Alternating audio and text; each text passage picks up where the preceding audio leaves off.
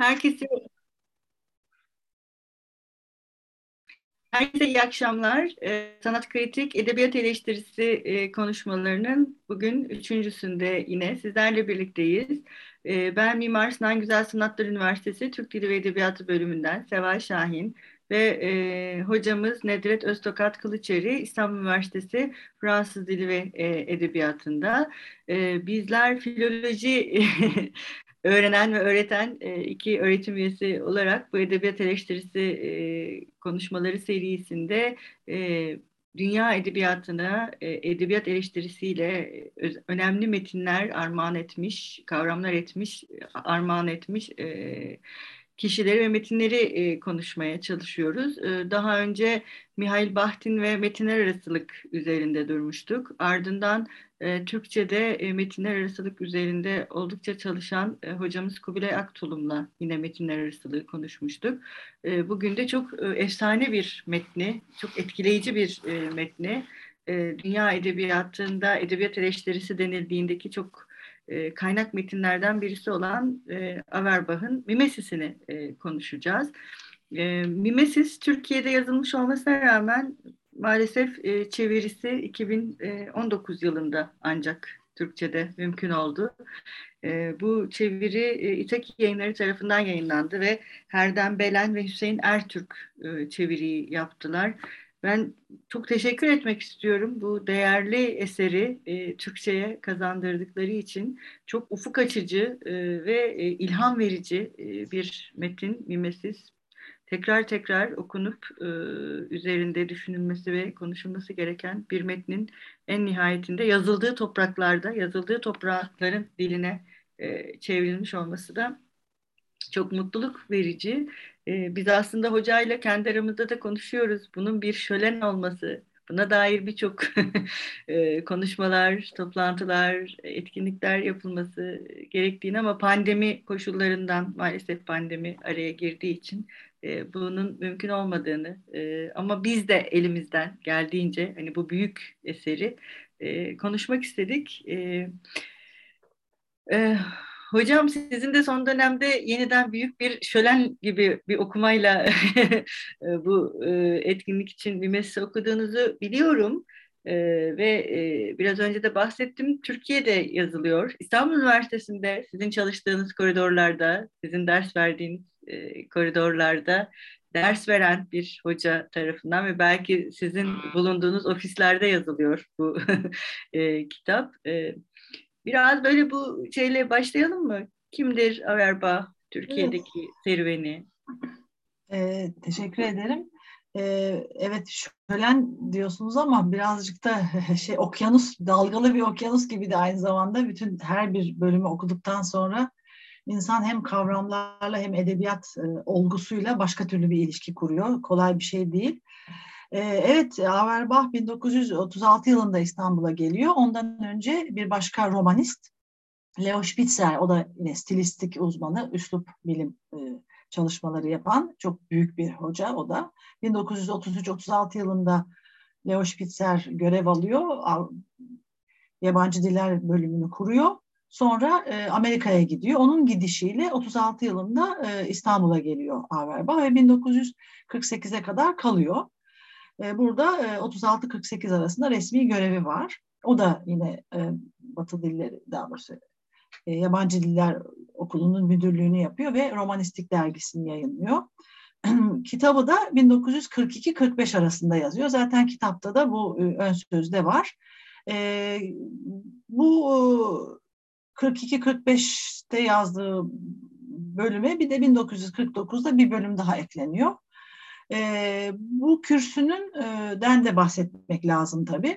E, kürsünün ilk öğrencileri e, Güzindino ilk öğrencisi. Bir dönem tek öğrenci var.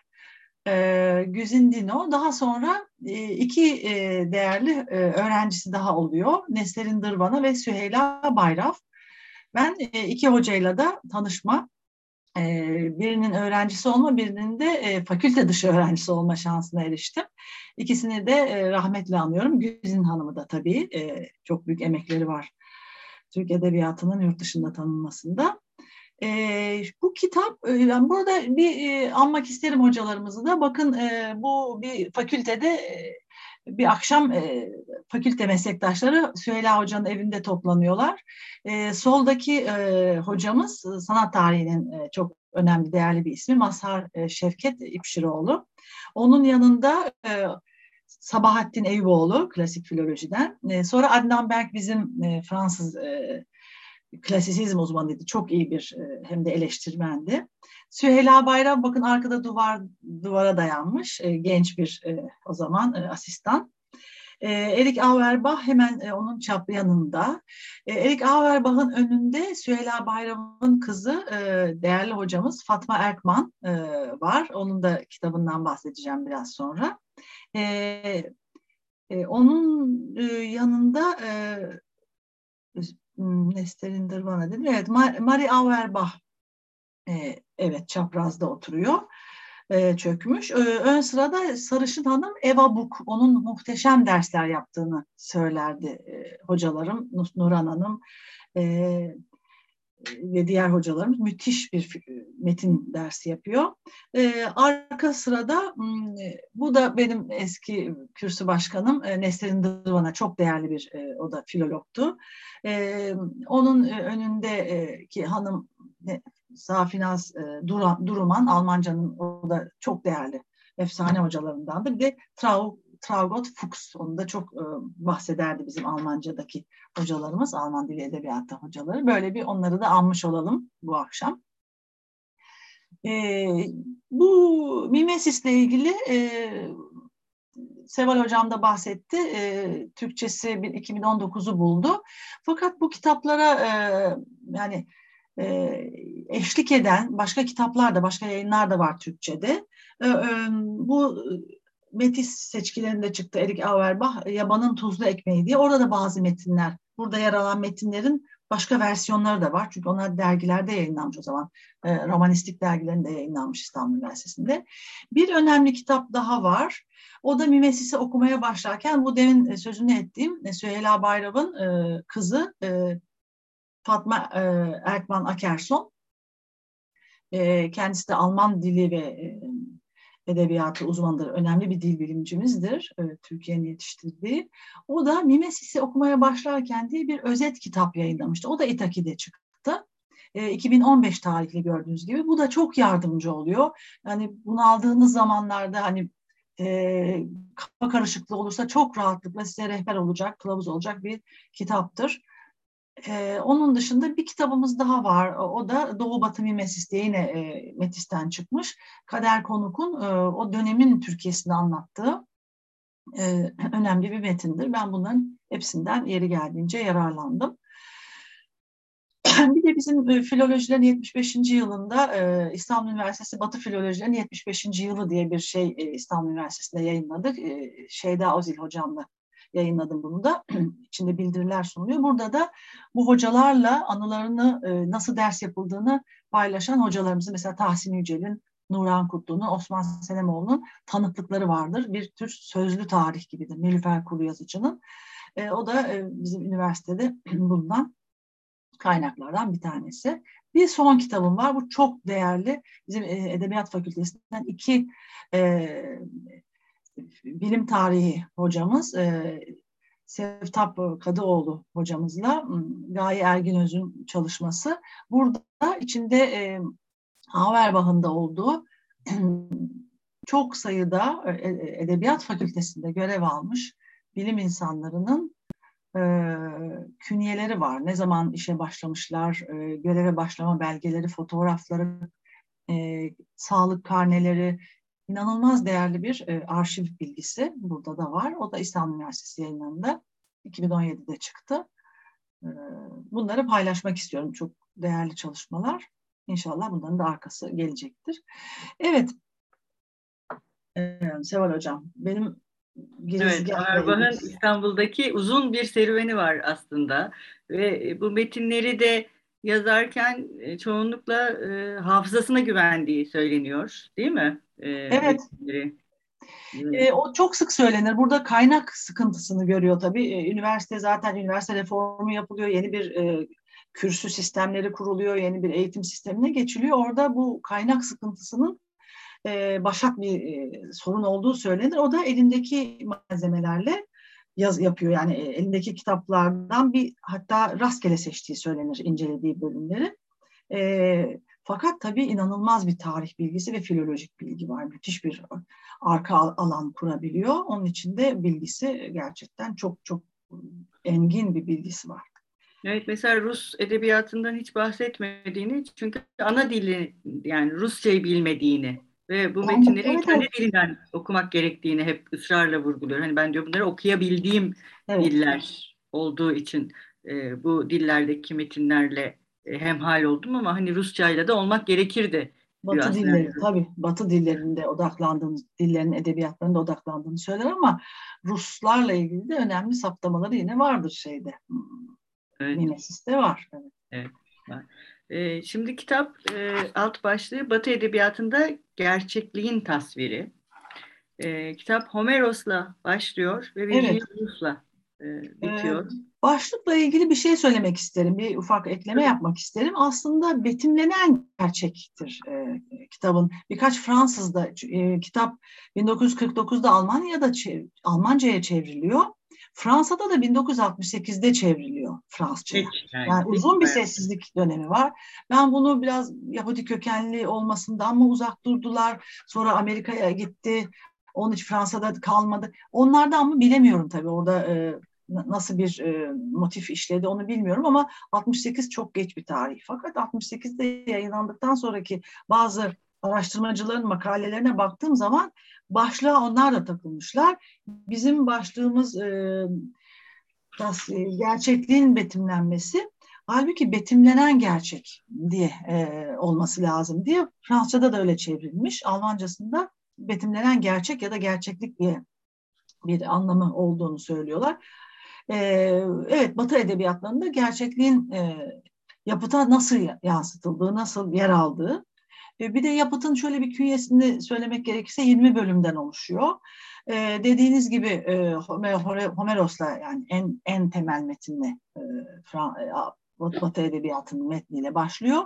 Odysseus'tan Odysseus'un bir küçük bölümü Odisea ile başlıyor. Sonra milattan e, önce demek ki bin 13. yüzyıl dersek e, sonra bir şeylere milattan önce bine tarihlenen Tevrat'ın e, Hazreti İbrahim'in oğlunun kurban edilmesi bölümünü alıyor. Daha sonra eski Yunan'dan işte e, bu kadim metinlerden bir e, milattan sonra 30'lara geliyor. 4. yüzyıl, Orta Çağ, Dante, Boccaccio, Montaigne bunlar biliyorsunuz e, Bloom'un da bahsettiği kanon metinlerdir. Hmm, Boccaccio, Montaigne, Cervantes, 16. yüzyıl Shakespeare, 19. 18. yüzyılda Manon Lescaut ve 19. yüzyıl Fransız gerçekçiliğine kadar getiriyor. Gördüğünüz gibi şeyle de bitiriyor Virginia Woolf ve e, Marcel Proust Joyce'la bitiriyor.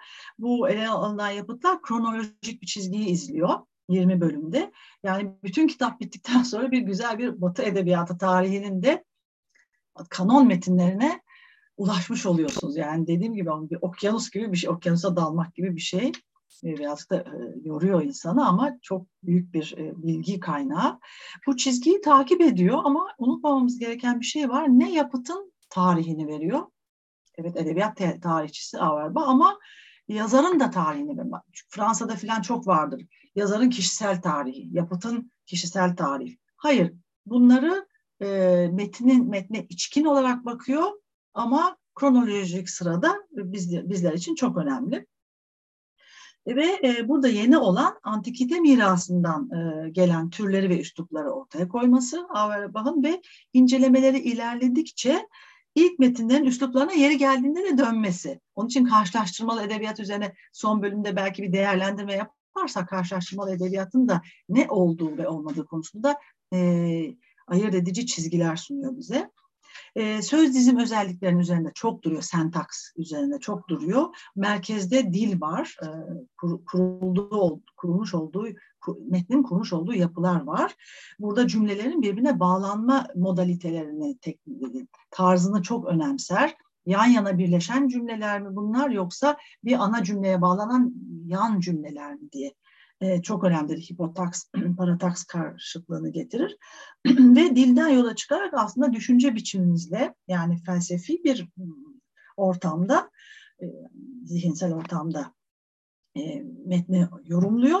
Sonra ideolojik arka planıyla e, yapıtı ait olduğu kültürel iklimi içinde değerlendiriyor. Çok hepsi de ayrı ayrı bilgi birikim isteyen e, da, e, alanlar.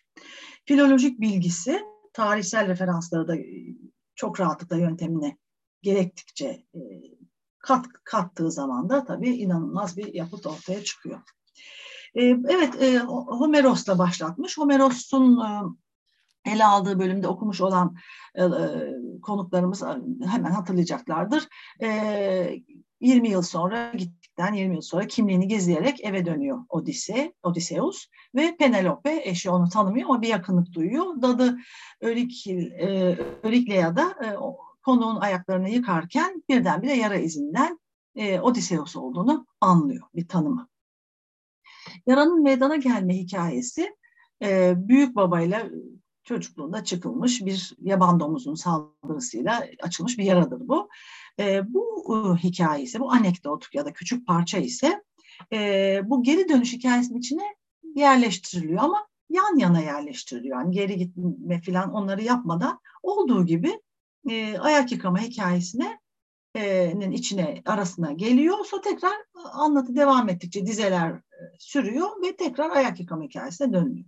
Burada Auerbach Homeros'un anlatısının tek düzlemde, tek planda ve her anlatılanın e, ön plana yerleştiği ve belirsiz bir şimdiki zamanda geçtiğini saptıyor.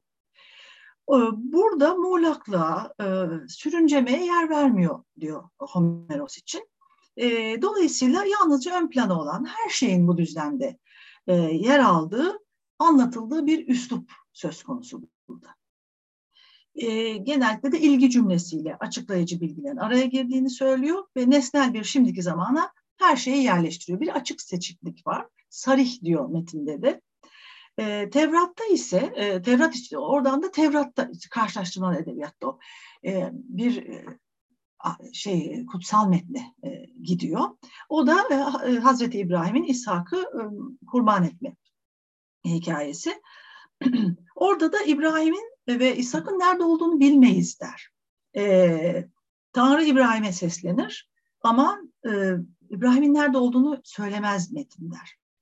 E, öyle ya Tanrı yüce bir yerden ve derinliklerden sesleniyor ve İbrahim de o seslenmeye buradayım diyor.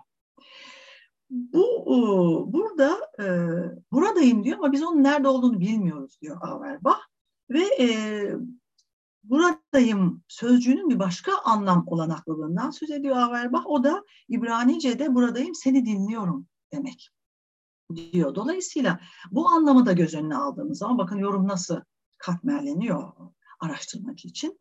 Bunu da aldığımız zaman, e, bu seni dinliyorumu aldığımız zaman da Tanrı'nın buyruğuna açık, ahlaki olarak yakınında olan bir özne var İbrahim için. Böyle bir durumu var ve kesinlikle Tanrı ile aynı düzlemde değil. Ee, o zaman e, hani nasıl e, 20 yıl sonra döndüğü zaman işte ayağını yıkarken e, hatırladılar e, şeyi e, geçmişte olan bir olayı araya koydu. Orada yan yana ilerliyordu. Homeros metninde bir yataylık var ama e, emirin derinlerden bir yerden gelmesi ve onun da ben, e, Hazreti İbrahim'in de buradayım demesiyle Tevrat dikey eksende yorumlanabilen, anlamlandırılabilen bir yapıya sahip. E, Homeros her şeyi tek e, yere yerleştirirken, tek plana yerleştirirken dil bilgisi özellikleriyle de bunu destekliyor. Zaman kullanımıyla anlatıyı bu şekilde kuruyor. Yatan eks, yatay eksende kuruyor. Parataks yapıyor orada ve yan yana koyuyor cümleleri. E, oysa kutsal metnin yapısında hikayenin başı Tanrı'nın buyruğuyla başlıyor e, ve anlatı e, ilerlemeye başlıyor e, ve anlatı boyunca sıfatlara, nitelemelere hiç yer vermiyor kutsal metin. Oysa biz Odysseus'un kurnazlığını, akıllılığını biliriz. Onları parlak parlak sunar diyor e, Homeros. E, İbrahim Tanrı'nın sözünü ettiği yere doğru kervan ile beraber yola çıkıyor ve e, kurban ritüelinin olduğu yere doğru gidiyor. E, üçüncü gün metinde İbrahim kafasını kaldırıyor ve bakıyor. Anlatı içinde tek bir jest gösteren e, bir fiil bu. Başını kaldırıyor, yukarıya bakıyor. Bu bir jest. Tanrı'nın bulunduğu yukarıya doğru. O zaman burası orası karşıtı. Bakın Homeros'la e, Tevrat'ın bu parçasını, anekdotunu e, karşılaştırdığı bölüm. Burası orası karşıtlığı. E, yerde olan, insanların arasında olan, Tanrı'yla insan arasında olan, insana ait olan karşıtlıklarında çok net bir biçimde ortaya koyuyor. Ben okurken gösterge bilimsel çözümleme yaptığımız zaman çok kullanırız bu karşıtlıkları. E, çok çarpıcı geldi bana da. Çok derinlikli bir şey açılıyor. Ve bu seferi e, Auerbach e, bu seferi şöyle yorumluyor. Çok hoşuma gitti. Onun için de alıntı yapacağım. Sefer baştan sona geçiciliğin oğlunu yanına alıyor ve gidiyor. Geçiciliğin ve belirsizliğin hakim olduğu suskun bir yürüyüştür der Auerbach. soluk alıp verilmez sanki orada. Geçmişle olacak olan arasında bir boşluk yaratır metin diyor. E, hiçbir şey konuşmuyorlar. İçi doldurulmamış bir süre gibi diyor. Aslında o işte o içi doldurulmamış sürede de okur, iman eden kendi anlamlarını e, üretecek orada. İnanç, inancını e, düşünecek. E, üç gün sonra İbrahim bir şeye kavuşacak. Kavuşacağı şey sembolik bir anlam var ama o da belirtilmiyor. E, bakın Homeros'tan ne kadar farklı bir e, belirsizlik, belirlilik, sarihlik, e, böyle muğlak de, demişti ya e, metinde önceki metinde. Dolayısıyla Moria Dağı'nda Jerüel'e bunlar giderler. Fakat neden Jerüel adlı adınca anılır da diyor Auerbach, çıkış noktası metinde yer almıyor. İşte ritüelin gerçekleştirileceği yerin anlamı önemlidir diyor. Dünyevi yolculuğun varış noktası burası. Seçilmiş bir yer. Orada Tanrı ile olan sözleşme yerine getirilecektir diyor. Ee, İshak'la İbrahim'e de içinde çok güzel bir şeysi var, e, saptaması var. Diyalogsuzluk var diyor, suskun diyor, konuşmuyorlar diyor. İşte yine o boşluk düşüncesi geliyor ve bunlar yan yana yürürler diye anlatılıyor metinde. Homeros ve Tevrat arasındaki benzerlik ikisinin eski metinler olması, arkaik bir döneme ait olması e, ve belli bir epik e, şeyleri de var ama üslupları zıt birbirinden çok farklı iki üslup var. Homeros olay dizilerini değerlendirmelerle e, öykülüyor, sunuyor. Tevrat ise gidişi, ritüeli anlatıyor. Yeri ve zamanı tanımsızdır e, ve bir tek kişinin bile çok derinliğine, tasvirine girmez. Öbür sahibi kurnaz dedi Odisey için, akıllı dedi Odysseus için. Tanrı kutsal kitapta vardır mesela. Zeus ise somutlaştırılır, anlatılır Zeus. Dolayısıyla e, kişilerin iş dünyası, arka plana sahip olması, e, zaman, yazgı, bilinç açısından Tevrat'ta daha farklı sunulmuştur. E, İbrahim geçmişi yaşadıklarıyla e, davranır diyor ve şöyle demiş, Yahudi, Auerbach, Yahudi yazarlar bilincin katmanlarının üst üste yığılması ve bu katmanların çatışmasını söze dökmeyi bilmişlerdir diyor. 24. sayfada var o. Kutsal kitapta estetik cazibe çekicilik güdülmez diyor. Oysa Homeros cazibe bir estetik yaratıyor, çekicilik yaratıyor ve biz o, e, Homeros'un figürleriyle büyüleniyoruz. Destanları dinlerken gerçek mi, yalan mı diye düşünmeyi bırakıyoruz. E, metnin akışına bırakıyoruz. Oysa öbür tarafta bıraktığı boşlukla e, bir yoruma gidiyoruz. E, dolayısıyla e, e, dinsel metin e, anlatıcının anlattığı öykünün gerçekliğiyle ilişkisinde bir tutkulu bir özneyi koyuyor ortaya. Duru bir eksene koyuyor Homeros'a oranla. E, kutsal metindeki hikayeler Auerbach'ın yine deyişiyle biricik hakikat olma iddia, iddiasını taşır. Çünkü mutlak bir egemenlik tasarlar dinsel metin. Her şeyin insanlık tarihinin bu çizilen çerçeve içinde düzenlenmesi ve ona tabi olması öngörüsünden yola çıkarlar diyor. Oysa Homeros öykülerinde göze girmek, e, gönlümüzü okşayıp hoşa gitmek, bizi büyülemek gibi bir amaç olabilir. Estetik bir cazibe amaçlanabilir. Ama kutsal metindeki öykü bizim bir düzene uymamızı sağlamak içindir der. Dolayısıyla Homeros metinleri çözümlenebilir diyor. E, Tevrat metni ise metinleri ya da e, yorumlanabilir metinlerdir diyor. Böyle bir temel ayrım getiriyor. Evet bunlar Avrupa e, edebiyat metninin çıkış noktalarını oluşturan temel metinler olarak düşünürsek iki temsili gösteriyor ve iki üslubu gösteriyor.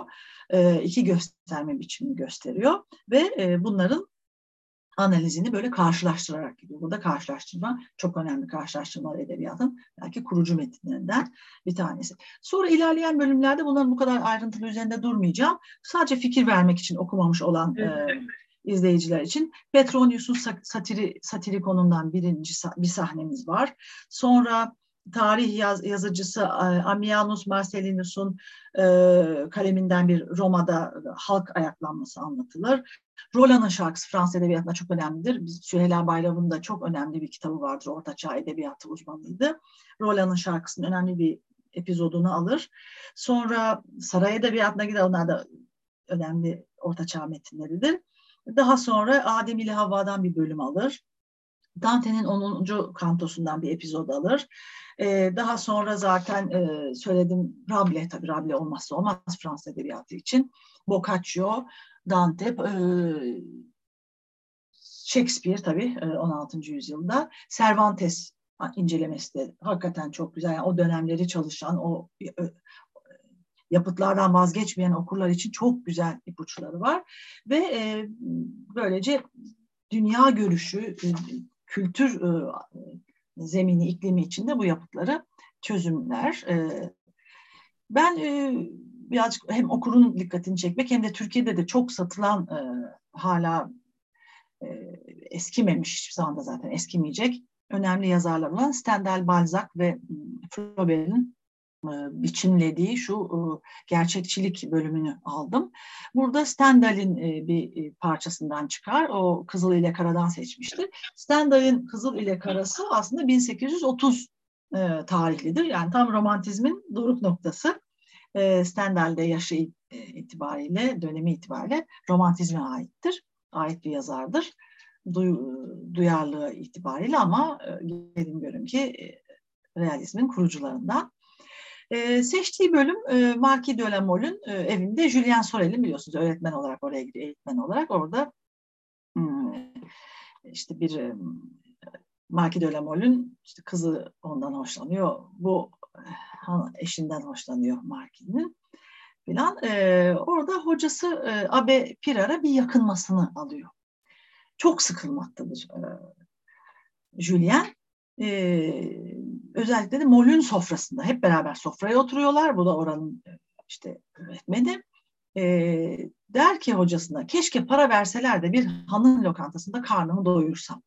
Bayağı hayıflanır. Peki diyor Auerbach bu sıkıntıyı nasıl açıklayacağız?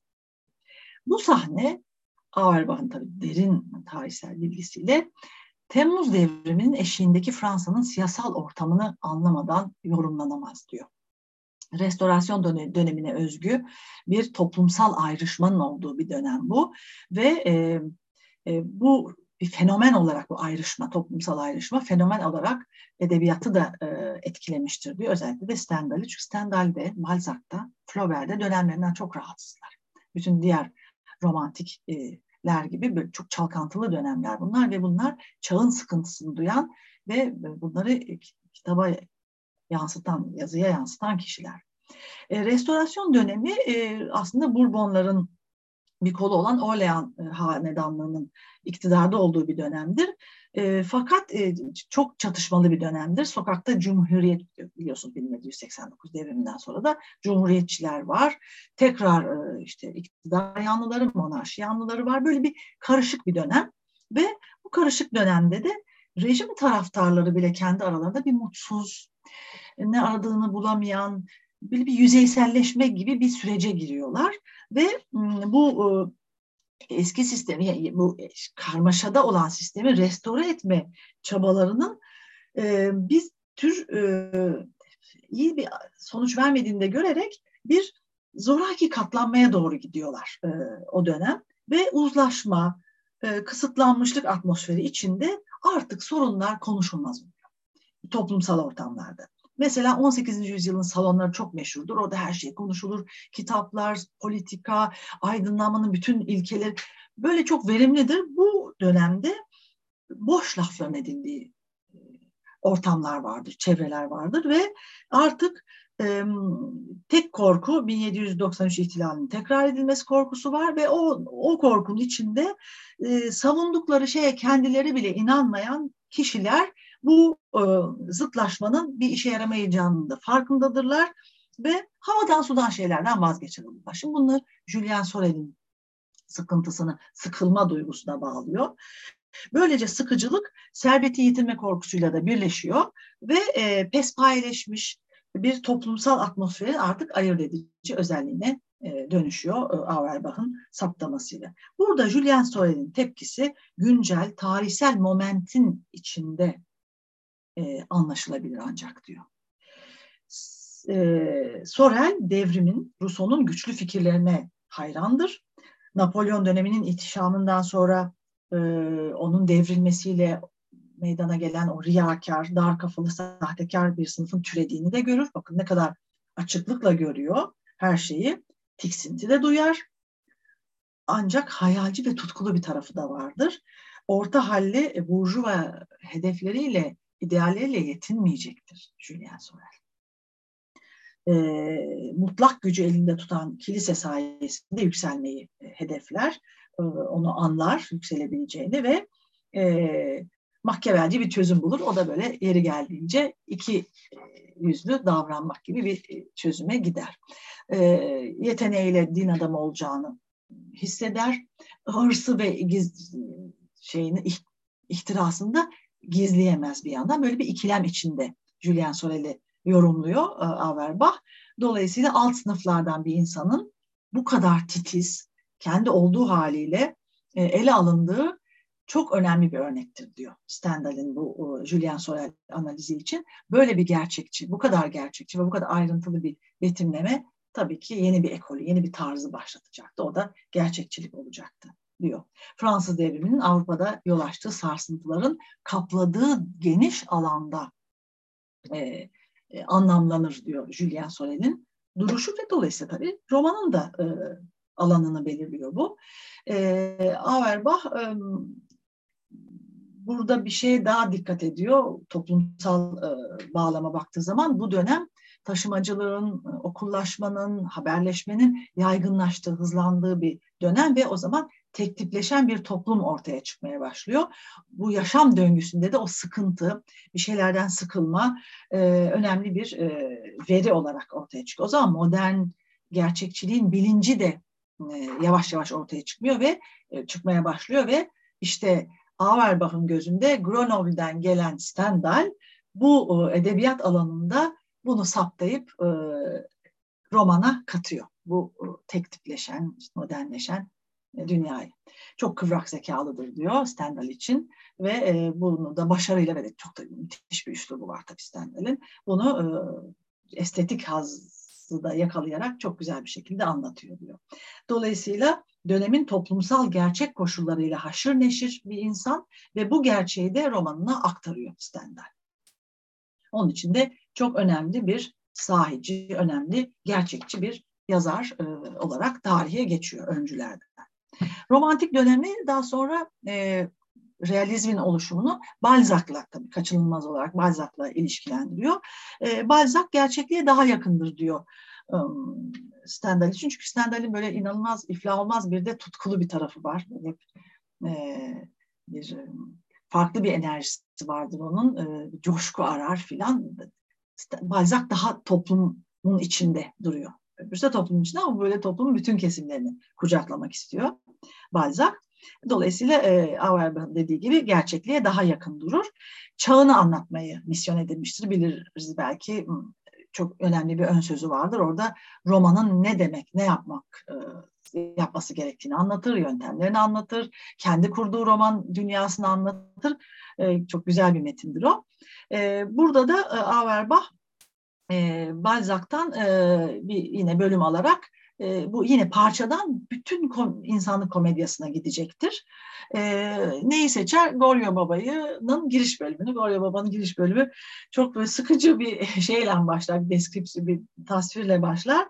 Biliyorsunuz Madame Vauquel'in pansiyonudur bu. Madame Vauquel dul kalmış bir hanım Paris'te yaşıyor ve evinin odalarını kiraya veriyor. Salonunda da e, misafirlerine yemek e, hizmeti yapılan bir yer. E, fakat daha girişten e, kasvetli, pise yakın, bakımsız böyle hatta o e, masanın yapış yapışlığı bile böyle okurken e, kalır aklınızda. ellesem yapış yapış bir yermiş gibi. İnanılmaz güzel bir şey. Eskimiş bir pansiyon metnidir bu. E, ve hemen arkasından da Madame Vauquer'i, evin sahibesini e, anlatır. Ve e, Madame Vauquer'in duruşunda bu ortama bir nüfuz etmiş. Böyle iktidar alanın, iktidar alanı gibi gösterir Balzac. Ve kadının kişiliğiyle işlettiği pansiyon arasında da bir e, ilişki kurar. E, itici kıyafetleriyle e, o sıradan işte duruşuyla bir hatta böyle kilolu falan anlatır Balzac onu. E, kişilik pansiyonu, pansiyonda kişiliği yansıtıyordu. E, şey der. E, burada şimdi dikkat ettiğim bir yer var. İşte diyorum ya çok, çok ufuklar açıldı bildiğimiz e, metinler ama çok başka şeylere götürüyor.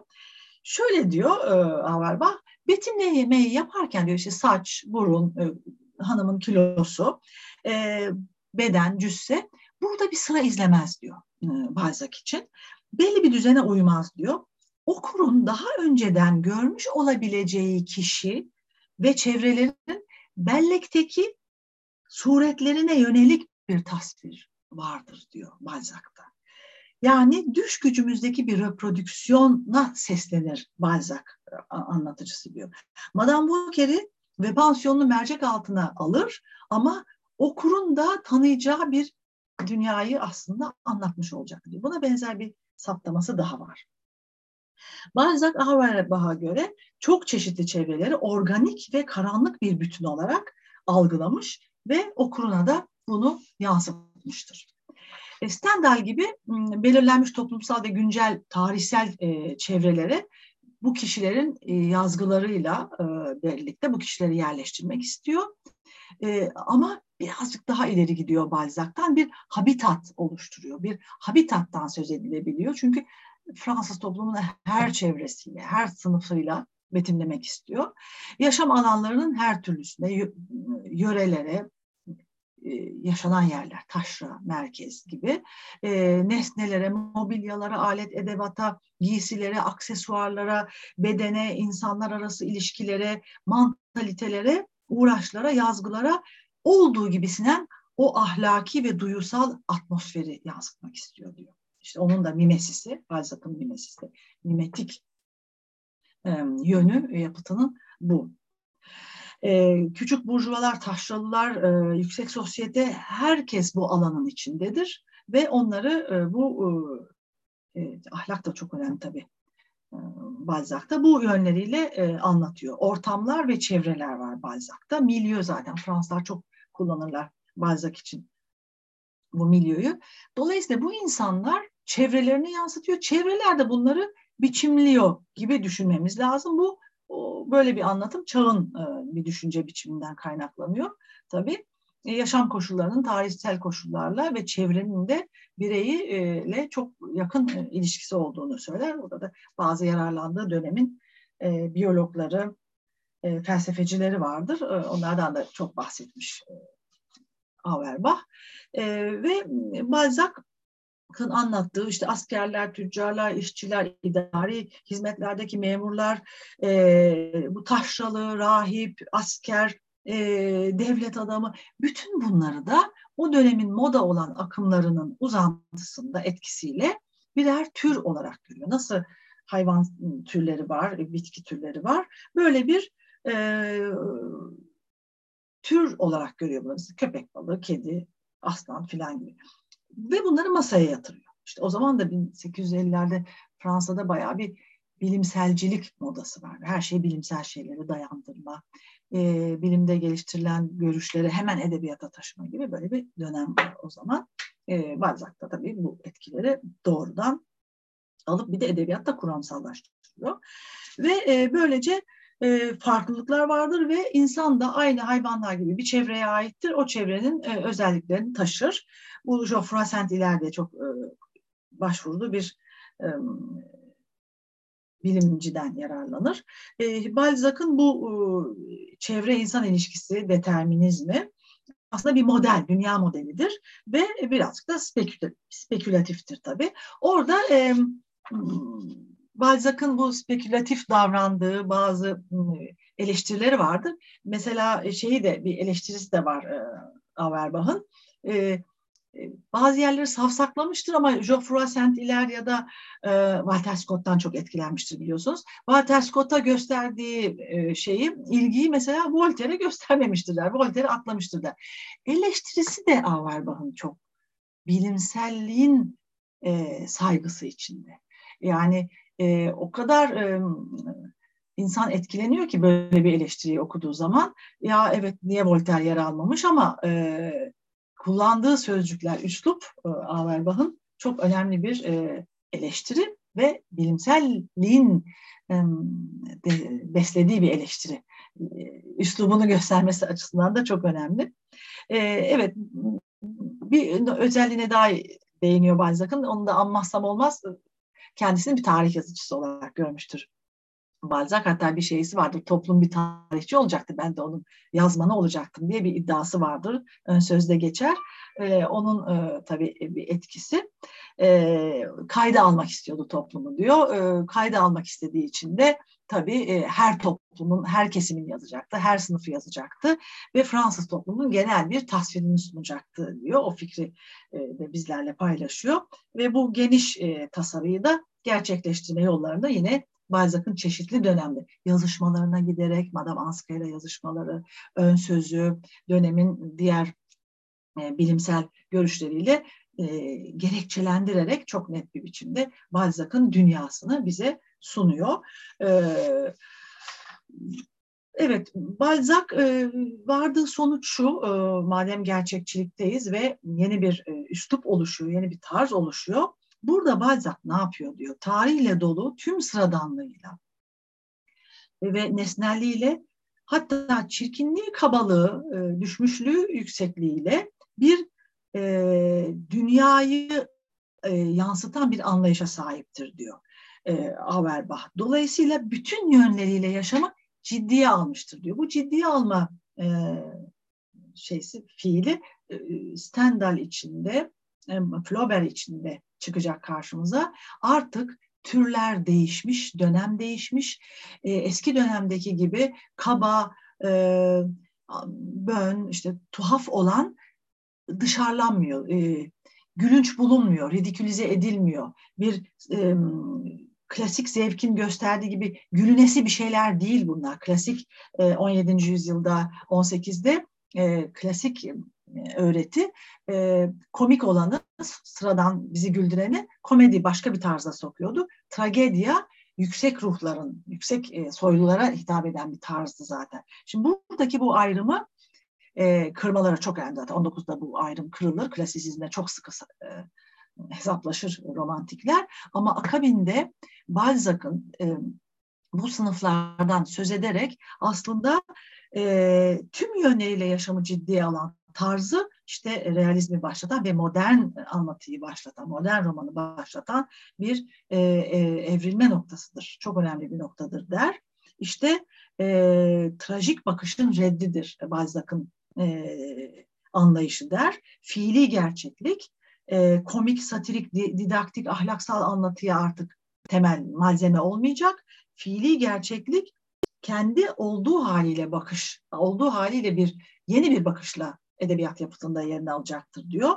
Orta sınıfların gerçek yaşamları, aile hayatları, ev içleri bayağı üsluba layık görülüyordu eskiden ama artık bunlarda e, seçkin üslup işte ne diyeceksek yani iyi bir dille e, yazılacak gülünmek amacıyla dalga geçilmek amacıyla ya da didaktik amaçla yazılmayacak. Olduğu haliyle hayat. Dolayısıyla yazarlar bu ciddiyetle sıradan gerçekliği anlatmaları yönüyle ıı, özellikleriyle realizmi başlatmışlar ve Avrupa'da da çok önemli ses getirmişlerdir diyor. Son örneği bu dönemle ilgili Flaubert. E, Flaubert'i tabii 1850'lerdir artık Flaubert. Ve e, sahnede Flaubert var. Flaubert'den de neyi seçmiş? Tabii ki Madame, Madame Bovary. En, kolay herhalde o dönemde ulaşılabilir yapıtlardan bir tanesi e, olabilir. E, Madame Bovary'nin bir gündelik e, sahnesini seçiyor. Burada da e, şöyle de bir not düşmüş. 1937'de ilk versiyonunu İstanbul'da yazmış bu şeyin. Çünkü karşılaştırdım e, Erik Vialon'un seçkisiyle, Erik, Erik Auerbach seçkisiyle, Martin Vialon'un pardon. Orada öyle bir dipnot var. 1937'de ilk versiyonu bu Bovary'nin İstanbul'da yazılmış. Bir sofra, e, çok kısa bir bölüm zaten, 6-7 satır bir şey. E, bir sofrada karı koca, Charles Bovary ile Emma Bovary gayet sıkılarak yemek yiyorlar. Daha doğrusu yemek başlamış da sıkılmışlar. Bir haşlama kokusu yükseliyor Charles'ın tabağından kadın müthiş bir tiksinti ve sıkılarak usanmışlıkla kocasına bakıyor. Bir an önce bitse bu yemek gibi. Sobadan duman tütüyor. Duvarlar böyle hafif terlemiş ve e, gıcırdayan bir e, masa şey kapı. Bütün bu sıradanlık içinde e, kadının ruhuna doğru yükselen, sanki, sanki e, haşlama kokusunun yükselmesi gibi kadının da ruhuna yükselen bir acı, bir sıkıntı var. İşte e, Flaubert diyor, önce evi e, betimliyor ve e, kadının sıkıntısını da bu sıradan işte tüten e, sobanın borusu işte kapının gıcırtısı kadını da o ortamın içine yerleşiyor, merkeze yerleştiriyor. Saatler gibi süren, adam da inadına yavaşlıyor Charles Bovary. E, sabrı taşmış bir kadın. O da sıkıntıdan bıçağıyla e, örtüyü çiziktiriyor bıçağın ucuyla ve bu kadının antipati duymasına odaklanıyor.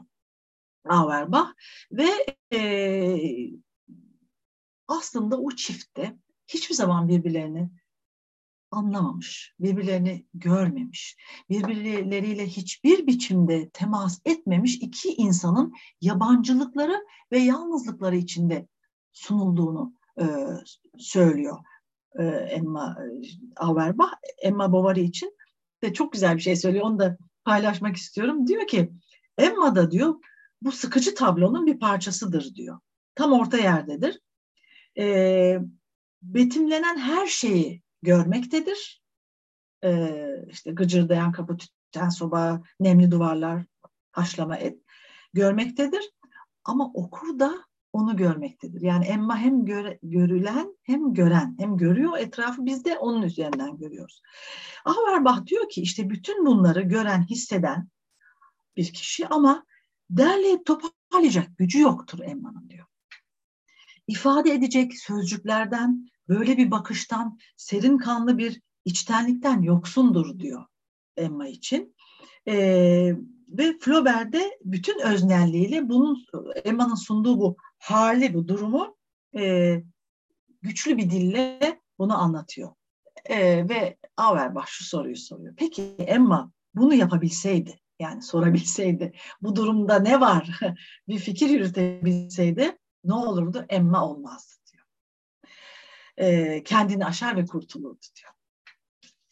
E, evet, e, Stendhal ve Balzac'a e, da bakarak aslında modern gerçekçiliğin iki belirleyici söz özelliğinin söz konusu olduğunu yine burada da vurguluyor Auerbach. Alt tabakanın, küçük burjuvanın, taşra burjuvasının, burjuvası, burjuvazisinin yaşamından sıradan bir sahne, sıradan bir hal, sıradan bir durum ciddiye alınmıştır Flaubert tarafından. E, der ki e, normalde bir karı kocanın iletişimsiz oturduğu bir ortamda çok şey e, olabilir diyor. Gülünç bir şey olabilir, bir üçgen aşk aşk üçgeni çıkabilir diyor. Birçok anlatı şekline gidebilir bu diyor. Ama burada ikisi o, o yalnızlıkları içinde ne yapacaklarını düşünemeden, akıl bile edemeden öyle durmaları. Bu diyor e, işte Flaubert'in gerçekçiliği başlatmasındaki e, en önemli özelliklerden bir tanesi. Bu sıradan gerçekliği olduğu haliyle e, yansıtmak. Burada e, şöyle bir şey e, söylüyor. Çok hoşuma gitti benim. E, Auerbach. E, Flaubert diyor, e, çok biliriz. Flaubert e, Stendhal filan arada da kendi sesini duyurur. e, Balzac'ı da uğraşsanız duyarsınız. Ama Flaubert özellikle metinden silinmek ister. Öyle bir e, savı vardır onun.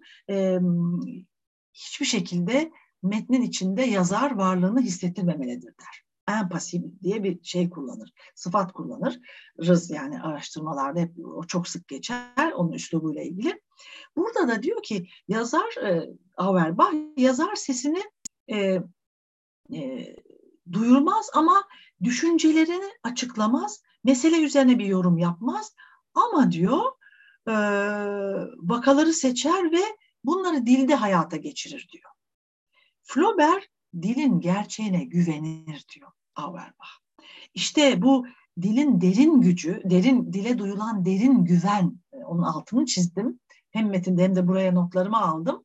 E, işte o derin güven aslında o Fransız dilinin edebiyat dili olduğu dönemlerde edebiyatın kurulduğu işte 17. yüzyılda e, hani dilin e, çok arı hedefinin net e, e, nasıl diyeyim duru bir şekilde kullanılması bu biz bunu 17. yüzyılda gördük. E, ve Flaubert'de ataları gibi 17. yüzyıldaki ataları gibi dilin ifade gücüne güven duyuyor diyor. Dildir e, her şey. Edebiyatın dili çok önemlidir. Olayın gerçekçiliği dildeki ifadede açık, açıklığa kavuşacaktır diyor Flaubert ve 17. yüzyıl felsefesiyle, moralistleriyle ve edebiyat e, anlayış, dil anlayışıyla da örtüşüyordu. İşte burada da tekrar hani etkiler, e, karşılaştırmalı edebiyat, eleştiride, edebiyatta başvurulan kavramların ne kadar aslında e, derin bir yerleşikliği olduğunu anlıyoruz. E, bu sofra sahnesi daha önceki dönemde dediğim gibi satire konu olabilirdi, grotesk bir anlatıya konu olabilirdi ama bu ufacık pasajda e, tümel bir düşünceyi, işte monarşi sonrası bir Fransa'nın e, halini anlatıyor. E, işte e, böylece e, bir soru daha var. O da çok çok e, Auerbach artık birazcık ilerledikçe metinler Auerbach'ınla birazcık düşüncesiyle e, yakınlaşabiliyorsunuz. Peki diyor Flaubert diyor bunlar işte diğerinin ufkunu açacak bir evlilik değil. E, ikisi de e, bir girdabın içinde yaşıyorlar, klişelerin içinde yaşıyorlar. Hiçbir şey sorgulayacak halleri yok, akılları öyle bir şeyleri yok.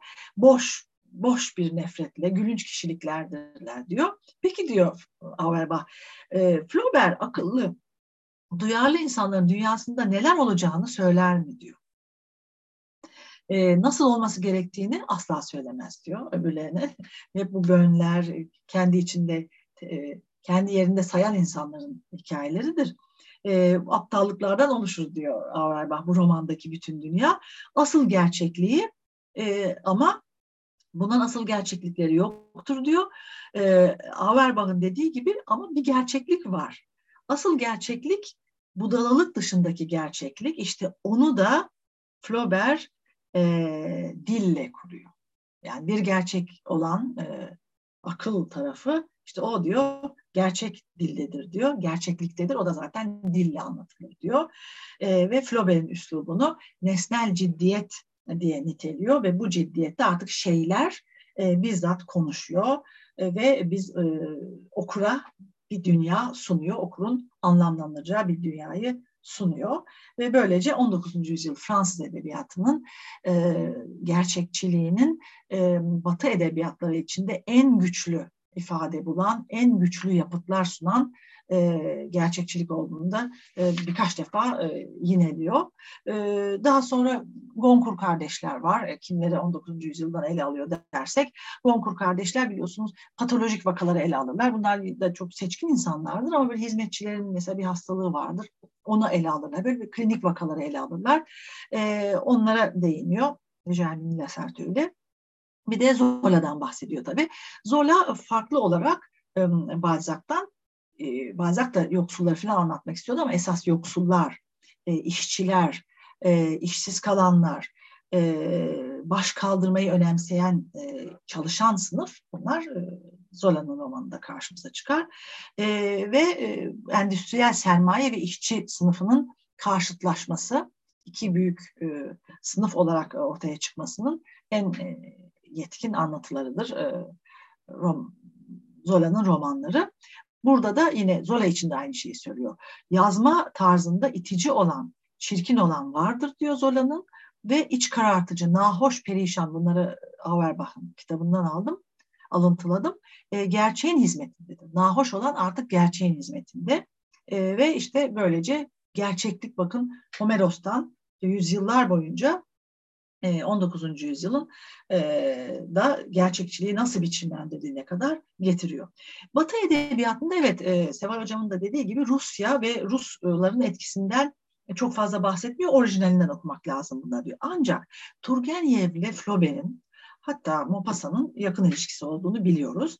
Onu anıyor. Bunların e, Goncourt'ların e, yazılarında mesela e, Turgenev'den bahsedildiğini söylüyor.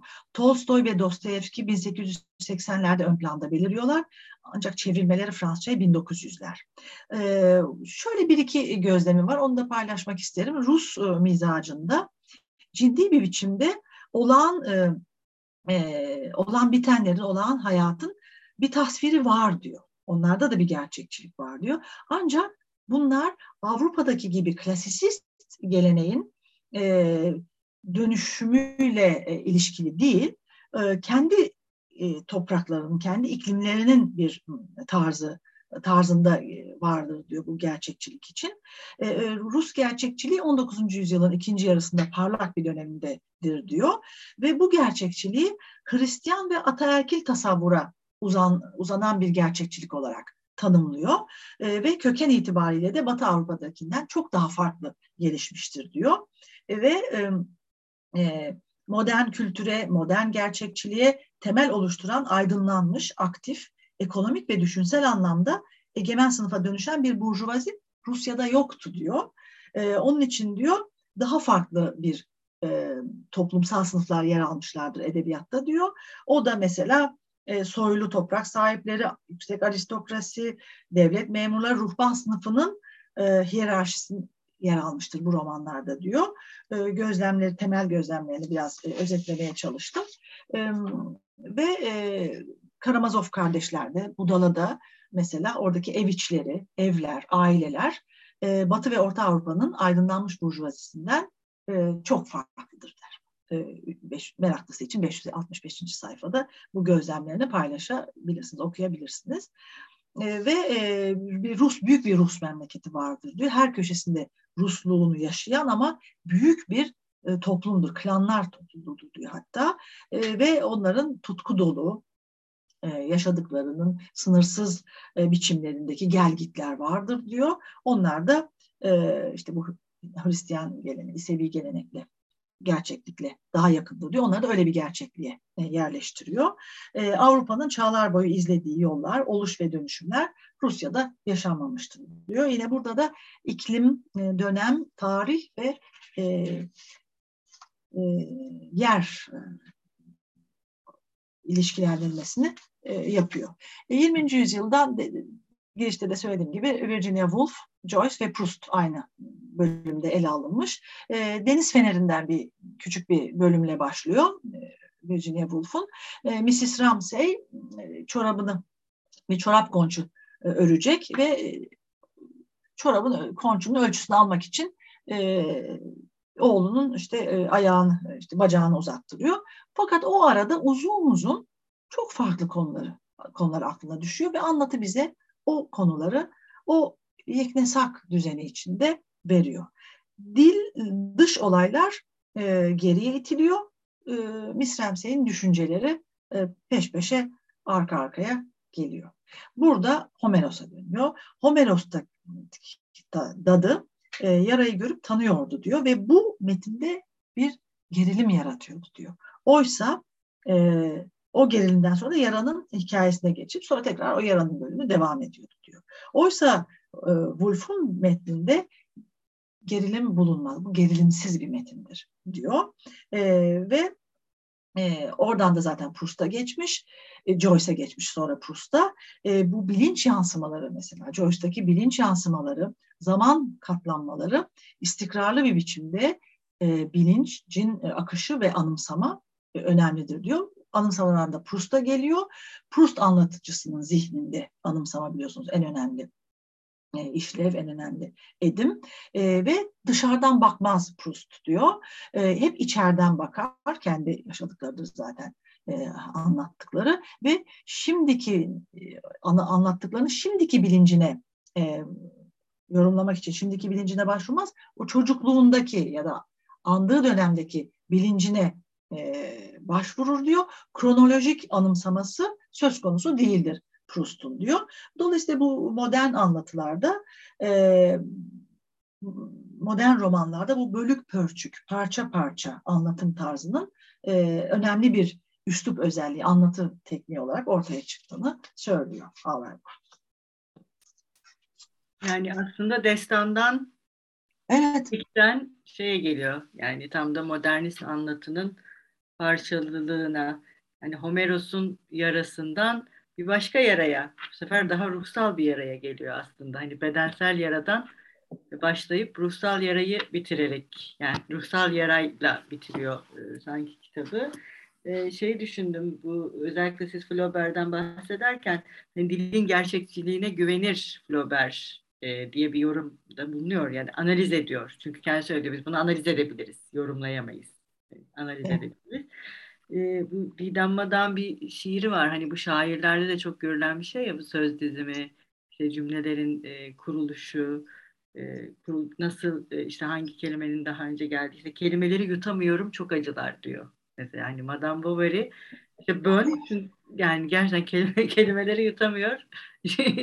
Tam da o yemek masasındaki e, sahne e, onu hatırlattı bana.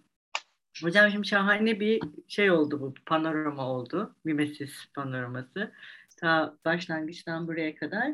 E, ve işte hani tarihle başlıyor aslında hani söylencenin e, tarihsel aktarıma geçişi.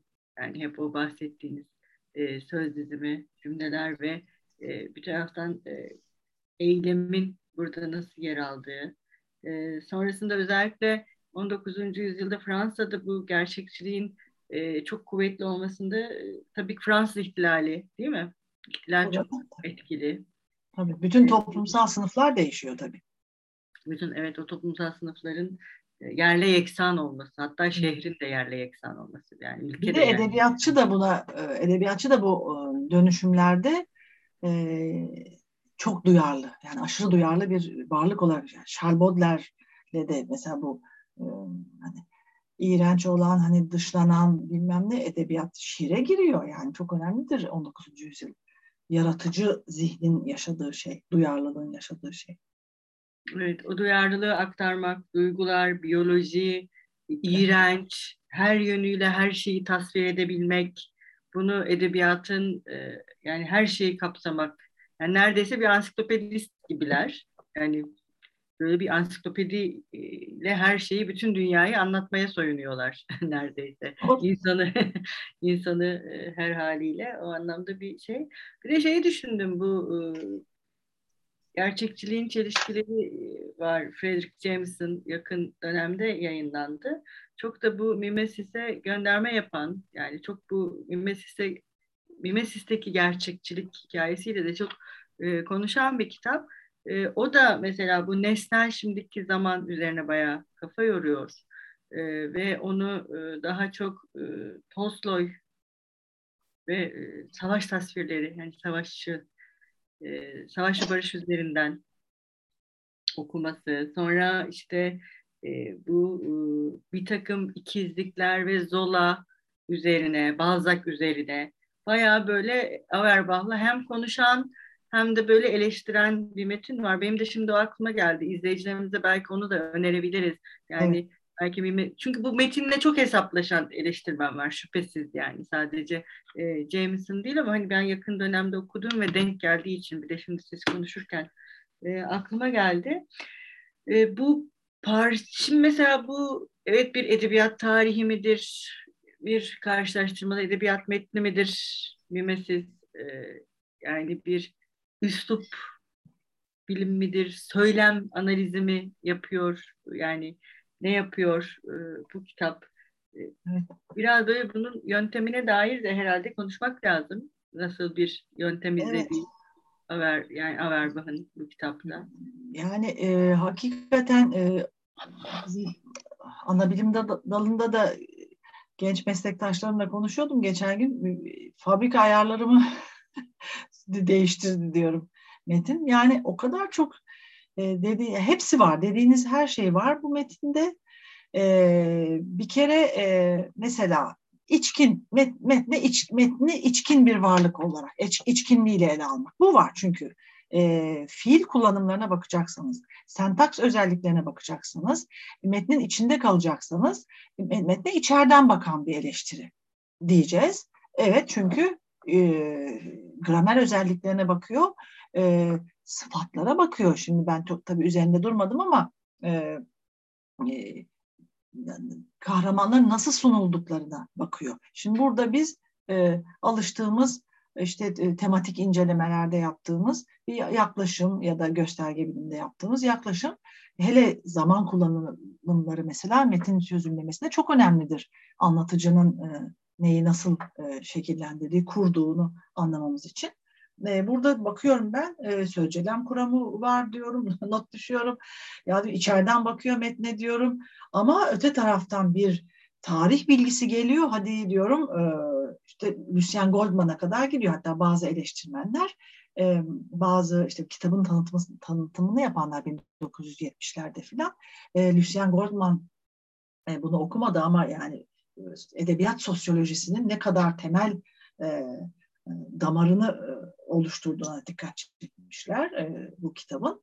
E, hadi sınıflara baktığımız zaman sosyolojik bakış e, önemli. E, stilistik dediğimiz şey yazarı yazar yapan, Flaubert'i Flaubert yapan dil nedir? E, Balzac'ın dili nedir? E, bunun cevabı ise tabii ki stilistik, e, önemli bir stilistik e, bilgisi var, e, yöntemi var.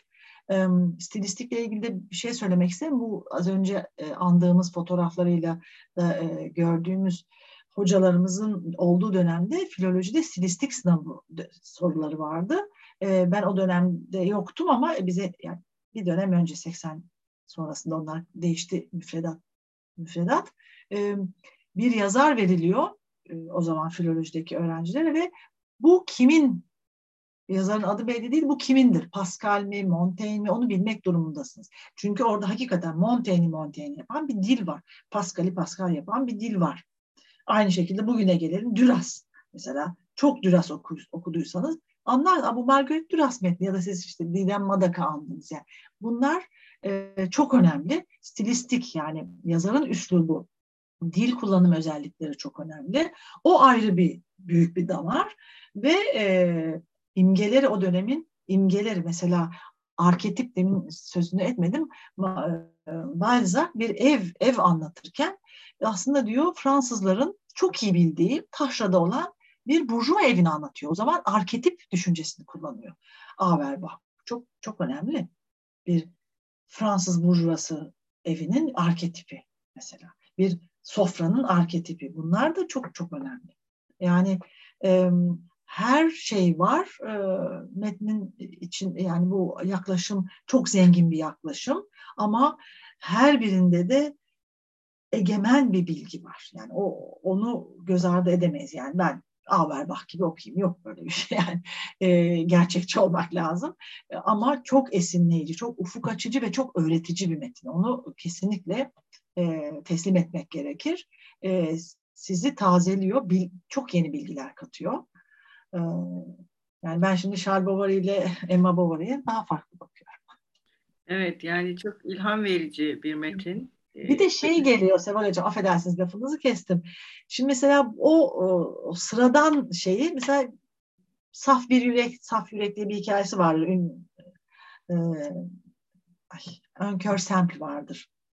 E, e, mesela o metne bakmak istemek istedim okurken. Yani Flaubert onu, e, o mesaf bir yürek. Onu mesela nasıl e, kurguladı? Orada da ev içleri vardır. Orada da bir Felicite diye bir hizmetçi, fedakar bir hizmetçinin hikayesidir. İşte ona bakmak istedim. Böyle sizi itiyor. Ee, yazarın öbür şeylerini görmek istiyorsunuz. Orada bunu nasıl yapmış? Onu görmek istiyorsunuz. Ee, o açıdan da çok besleyici bir metin.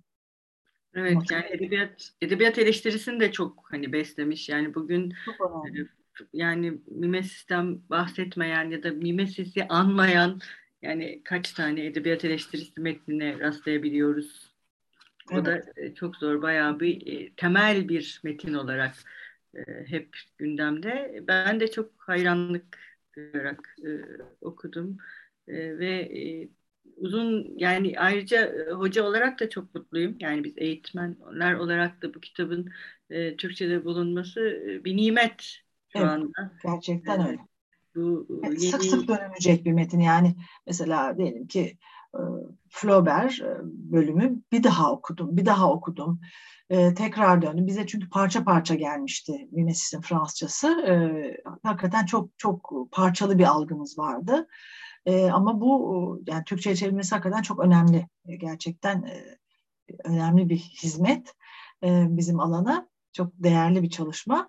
E, bir de şeyi de gösteriyor. Şimdi edebiyat alanında çalışan bizlere e, edebiyat dilinin değişime uğraması gibi çok ciddi bir süreç var. Bunu göz önüne almak hele sizin gibi tarih, edebiyat tarihi yapanlar için mesela çok önemli. E, tarihselliği tekrar gözden geçirtiyor metin. Yani evet, evet kesinlikle tarihselliğe yeniden bakmak evet, ve tarihselliğe evet. başka bir şekilde bakmak e, ve metinlere daha içeriden de bakmanın e, yollarını gösteriyor.